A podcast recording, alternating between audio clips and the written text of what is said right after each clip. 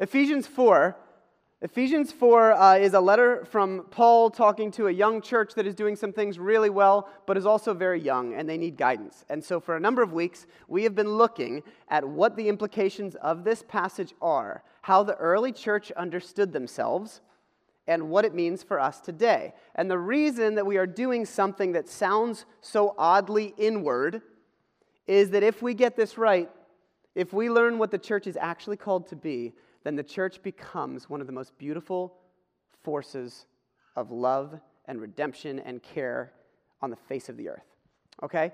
And so we believe that what the early church understood as the people who were most directly connected to Jesus, only a generation removed, connected, hand-taught by the disciples, that they understood that everybody who became a part of the church had something to give.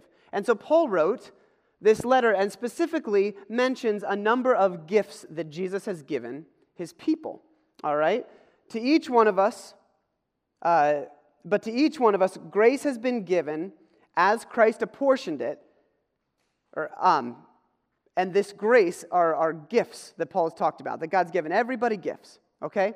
And he says, so Christ himself gave the apostles, the prophets, the evangelists, the pastors, and teachers to equip his people for works of service so that the body of Christ might be built up until we all reach unity in the faith and in the knowledge of the Son of God and become mature, attaining to the whole measure of the fullness of Christ.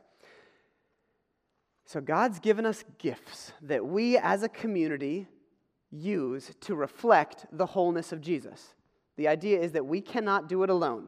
You can be Christ-like, but you're not the whole enchilada, right? You can reflect areas of Jesus' heart, but you can never be the fullness of Jesus. The weird thing is, though, at least theoretically, the church actually can, which is a tall order. The church can attain to the fullness of Jesus if we're all using our gifts together. We have a presence in the world that is not unlike Jesus' physical presence while he was on earth with people.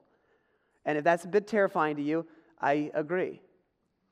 But so here's the thing. At the same time, yes, so you can't do it on your own. But at the same time, you can't buy into the opposite either, right? The church is something that like the professionals do for their congregations. It doesn't work. And I think sometimes we think that because on the outside it looks like it works, that maybe that means it's healthy. What I was thinking about this week?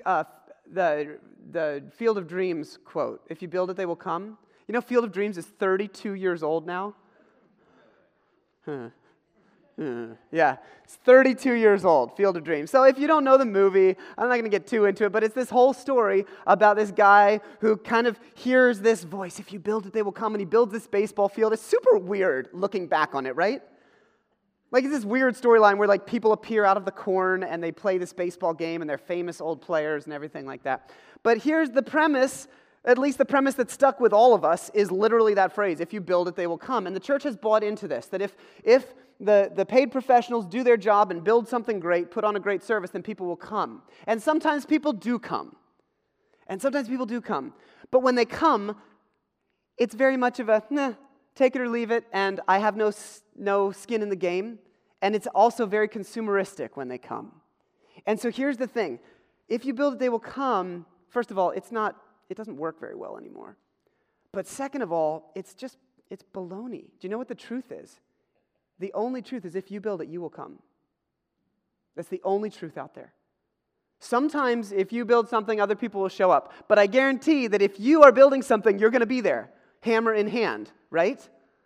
And so when the church understands that, listen, if we want to show up, and if we want people to show up, and by showing up, I do not mean coming to a church gathering on a Sunday morning. I mean show up for one another. I mean show up to be the purpose and the presence of God in the world for redemption and for love and for compassion and justice. If we want people to show up, then we have to all say, then we are going to build it together. And that's exactly how we're designed. So last week, as we kind of talked about how participation matters, and God has wired us in all of these unique ways to contribute to the health of the body of Christ if we're looking to Jesus. If we're looking to Jesus, that's really important. Otherwise, we'll go off the rails. But last week we talked a lot about movement, about a church that's being willing to go out there, to look outwardly and to pioneer, right? And so we looked at some of those. We need people who are wired to help us get to new places. So we looked at what it means for people that are wired apostolically and prophetically and evangelistically, the out there, the pioneers. But we're going to use some new words because I know that freaks a bunch of you out to talk about apostles and stuff like that. So we were talking with our team a little bit this week, and here's some updated language, all right, and the questions that they ask. So just a quick review from last week, all right? So apostolic people, for the sake of the kingdom, we might think of them as entrepreneurs for the kingdom. And if you don't like business language, believe me, I get it. I hate business language. But an entrepreneur is somebody who has new ideas, and so they sense, where is God stirring something new, and are we willing to take some risks to get there? So their question that they hold before the church, and they get antsy if the church isn't asking this. They get like, ugh, you know, what's wrong with people that are stuck in the mud here? Like, we got to listen. The question that they are asking is, are we awakened to what God is doing next? The prophetic types, the ones who have a unique propensity to hear the heart of God and God's call for integrity, we might call them artists and activists, because that's often how they express themselves, who have a deep heart for prayer and authentic worship and a deep heart for justice and for God's care for the poor. They're asking, are we hearing God's voice and responding to it?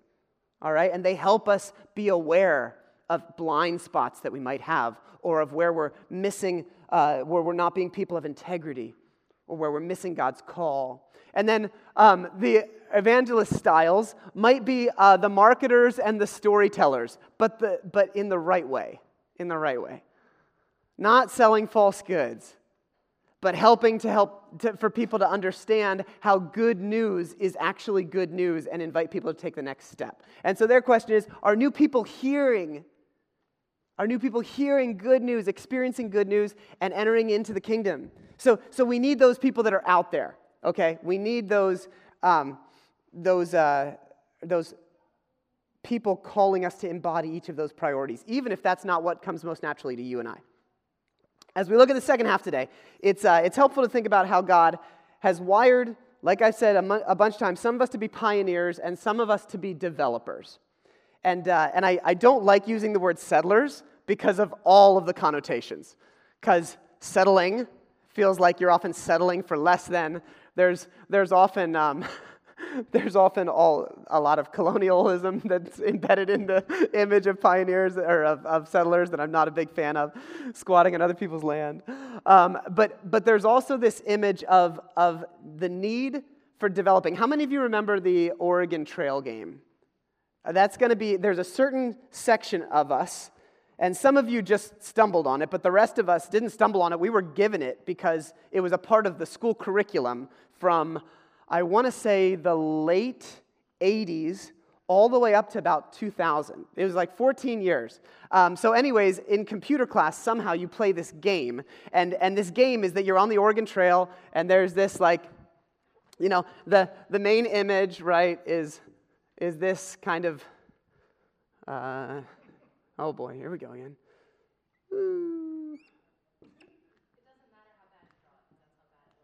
It does matter. It does matter because, like I mentioned last week, like that looks like a good covered wagon. I'm just gonna label it. But my artist mom is actually here today with us, so I can't just I can't get away from it. But that's fabulous. Okay, so anyways, so you know what happens. So your covered wagon goes, and you have to stop, and you press the little space bar if you want to shoot buffalo, and you know how many pounds of food you have. And every time you go a couple more miles, you lose some pounds of food. And then you have to ford rivers, and you have to know how deep the river was. And all along the way, you're learning how hard it is to be a pioneer, to go out and live. And people die, right? The classic one is that people, you know, you have died of dysentery. And so we have to always at least include one of our favorite memes every time that we can. But this is my favorite meme based on that. You've died of dysentery. But so here's the thing. If in the Oregon Trail, if in the real life, not the video game or computer game, in the real life, if all of the pioneers had only focused on the fact that we need hunters to go out and hunt food, and we need people who know how to fix wagons, and we need people who are willing to go months without using soap, but then they actually find the place that they are hoping to arrive at, and they've never asked the question, does anyone know how to build houses? Does anyone know how to farm? Does anyone know how to teach our children math and English? If we didn't have that question answered, then what would happen is you would get a bunch of people who are willing to go and nobody who could actually do anything with it once you arrive. And so the church is in need of people calling us to go forward and to invite in radical ways, but we need people when it works to help us make a healthy community as a result. You know? So great, you have this heart for reaching out to people and you build all these bridges and then they come in and people have all sorts of brokenness, like we all do, yeah? Like, let's just be honest about that, like we all do. It's a big part of why many of us are a part of this church. We're kind of, you know, have dealt with some things that messed us up, right? And there's this desire to heal. But if we don't realize that that's going to be a part of the process, then we miss one of God's callings, which is to be shaped in the deep places within us. Not just to go and expand, but to grow and to be transformed into people of love and to care for one another. So that's why we get to these, all right? So we have to help each other experience this way of life that's worth sharing. And so the first thing that we're going to look at is the calling. So we did apostles and prophets and evangelists. So this time we're going to start with Paul's words about how God has wired us in the body of Christ, some to be pastors. And it's really interesting to talk about that because I have a word beside my job description that's very similar to that. And so what happens... Two things have happened in the church. Number one, when we hear the word pastor, we think that that's a profession, okay? And number two, we label people pastors who actually aren't. People that lead churches, but they're not pastors. They have other gifts. And so, whoops, I just flung that too much. You guys, some of you were here when we learned that skill, right? Okay. A way to keep markers fresh, unless you spin it too many times, in which case you end up with purple all over your hand. Okay, so pastor literally is an agrarian term, right? A pastoral experience or a pastoral image is one that looks out over fields. It's about cultivation and care, okay? And so when we think about a pastor, community and care are the big words that come up. In our minds, okay? And so when you think about community and care, pastors are people who just naturally are drawn to embody God's heart of compassion for other people. They are people who kind of live and die with 1 Peter 4:8. Above all, love one another because love covers a multitude of sins, right? Like no matter what, we have to lead with love and care, which is certainly something that is above the whole church. But some people are just naturally drawn. That is what their heartbeat is, okay? And we need them to show us certain things about the kingdom of God. They are the ones out there who you can be sad with better because they're willing to just sit with you. And so when you're sad, you can have a better sadness when you're present with them. They're also the people that when you're joyful, they increase it, because they enter into it and they can multiply it with you. They're the ones who you can be real with. And through this, they guide us and remind us of how beloved every human being is. They help us be okay in our own skin at their best. God has wired many, many people like this, but often people don't claim it because it's a job description. And so we have a bunch of you are wired, and I know this because I've spent time with you as pastor types. People who just long to give care and encouragement to other people. Shepherds is often how is the same word that we get from the root. So if you think about sheep, and this is where Jesus comes in, right? Because Jesus embodies the idea of shepherding, of caring, walking with long-term, tending to wounds, being a healer and a guide and a nourisher. So Jesus, it's fascinating. Oh, one other thing is that they help us learn to live vulnerably. They help us learn to live vulnerably because they have a knack for seeing the truth of how vulnerable we are anyways and loving us through it. So they create that safety. I find it interesting that when I think about how Jesus embodied this call of being a pastor, I think about the short little statement that we're given when Jesus is with the rich young ruler, and the rich young ruler is asking him about experiencing eternal life, and the rich young ruler doesn't get it. He doesn't get it quite yet. But the first thing that we're told in terms of the Jesus side of the interaction is that Jesus looked at him and loved him.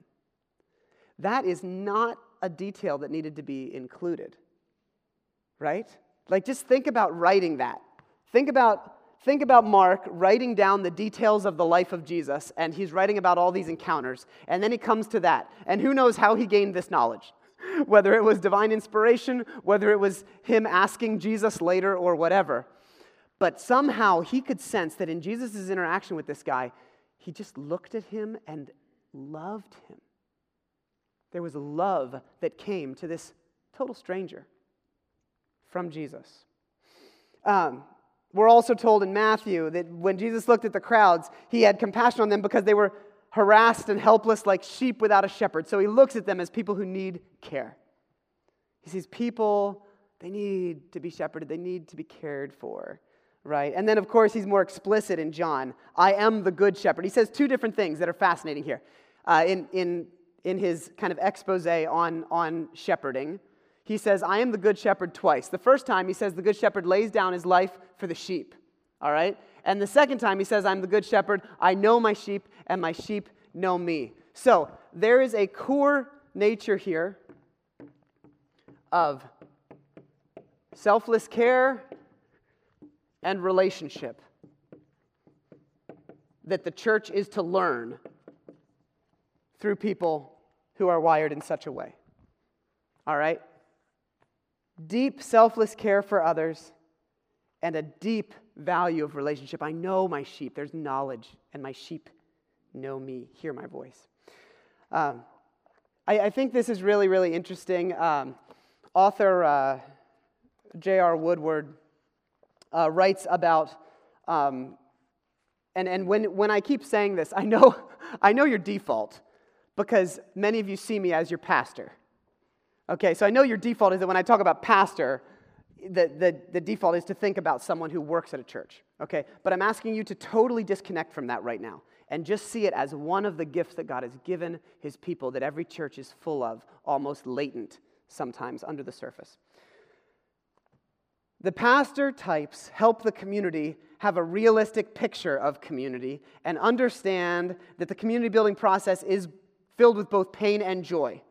If people come into a community expecting utopia, they will likely leave hurt, disappointed, and possibly never give it another attempt. Paul's letters are filled with the messiness of community. Community's messiness because it's a collection of imperfect people seeking to be transformed by God together. Anyone can love the ideal church. The challenge is to love the real church. Pastors, at their core, help the congregation do this. And he nicknames pastors as soul healers. Our nickname for today is going to be caregivers. Okay? So I want you just to think about all of that. So the question that pastors put forth for the church is simple.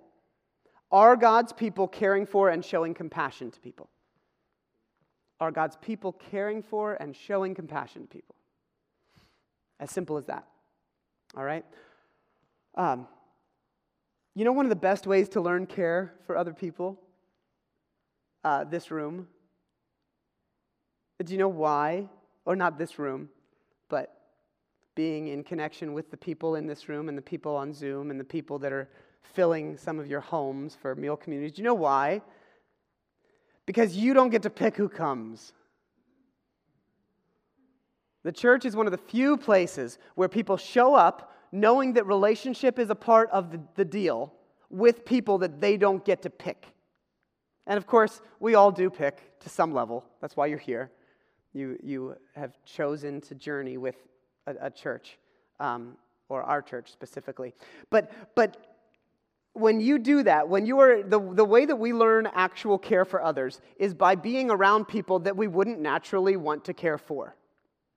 That's how our faith. That's how we learn if our faith has integrity or not.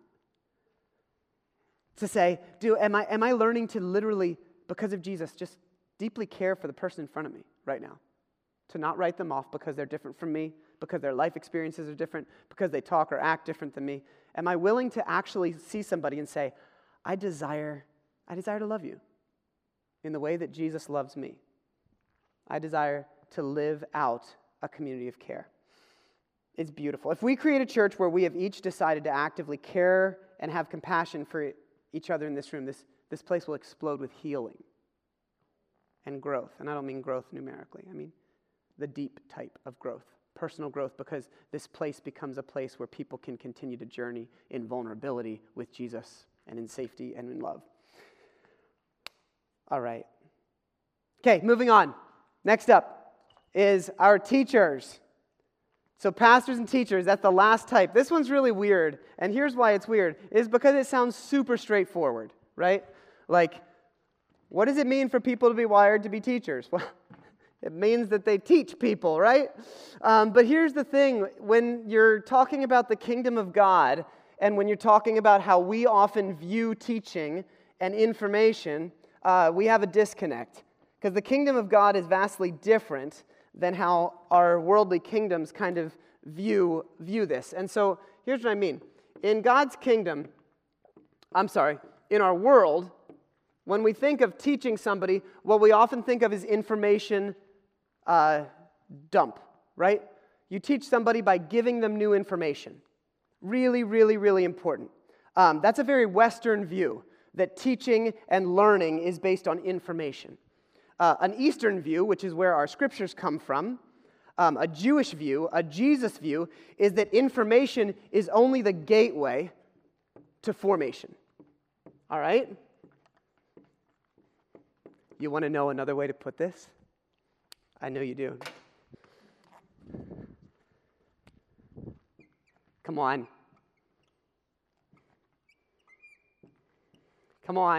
What's it going to be? Information becoming formation, becoming action in us is another way to talk about, I'm going to give it away, the Word becoming flesh. Right. So when God wires people to be teachers, it's not really about giving information, it's about helping the Word become flesh.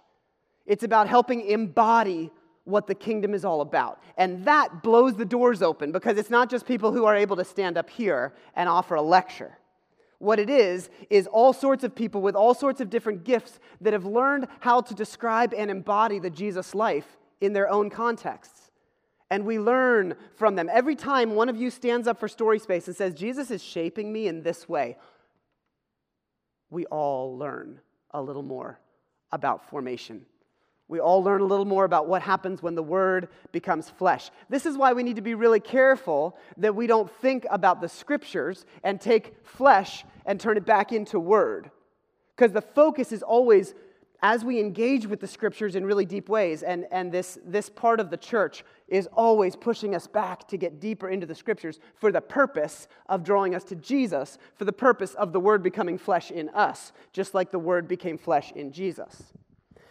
So the end game is that we look like Jesus, not just know more about Jesus, but that we've been transformed along the way.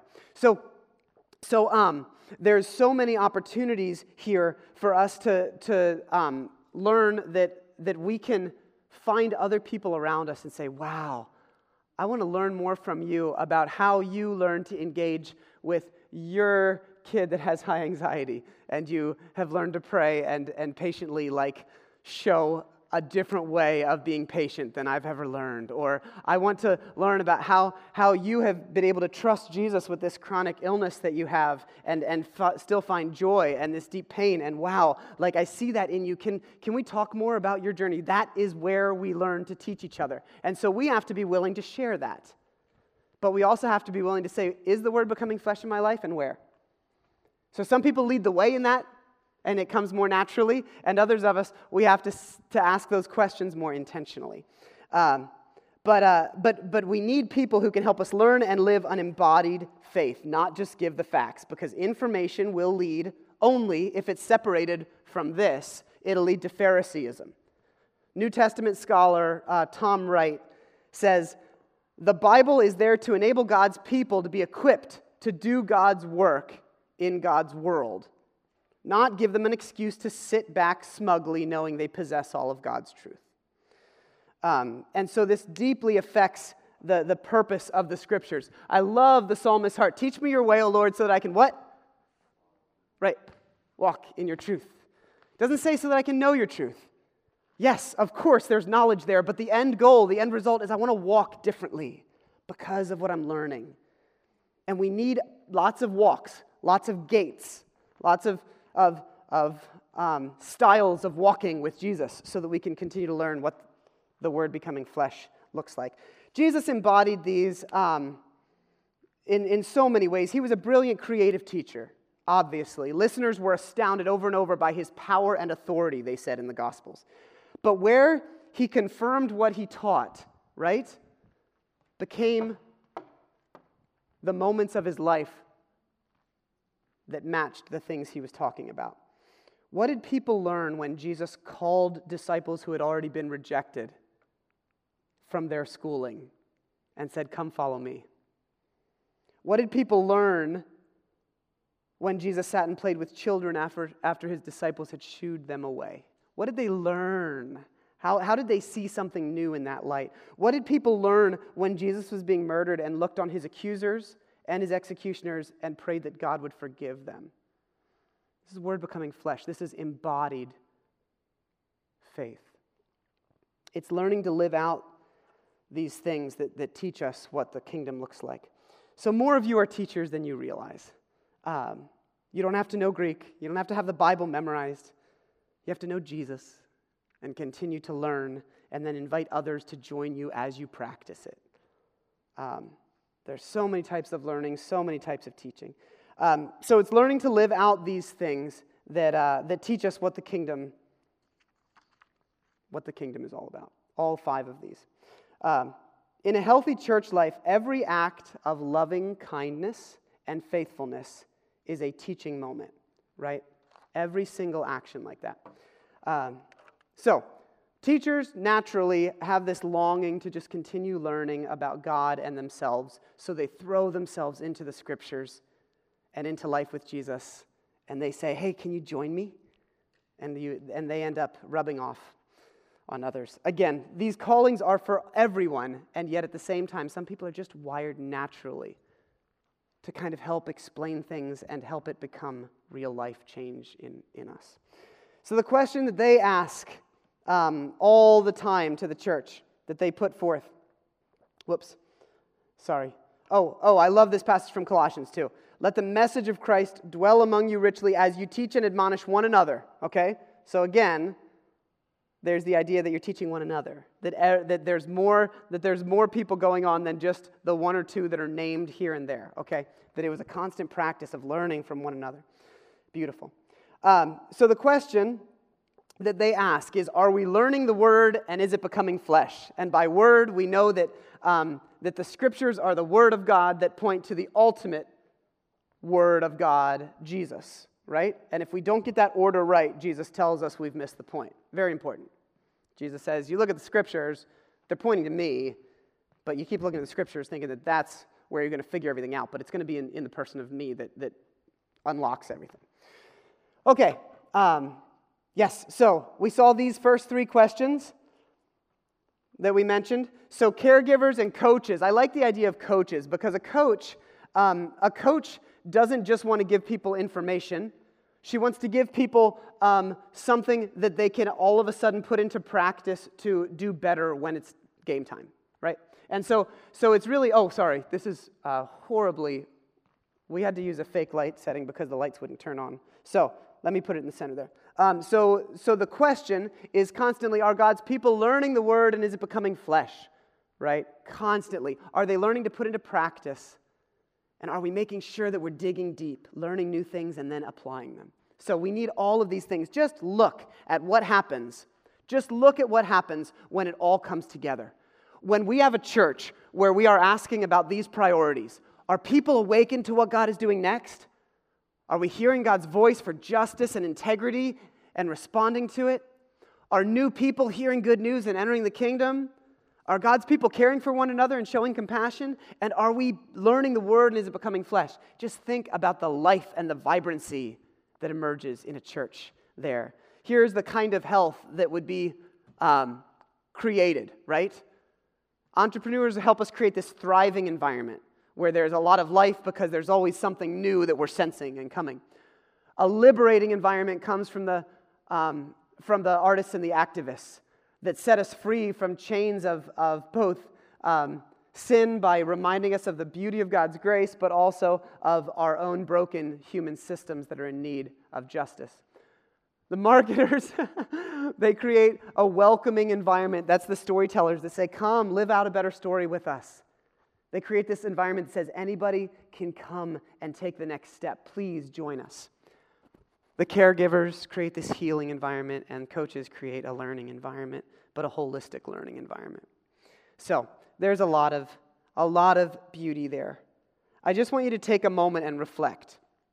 Reflect on which area you just really want to make sure our community gets right.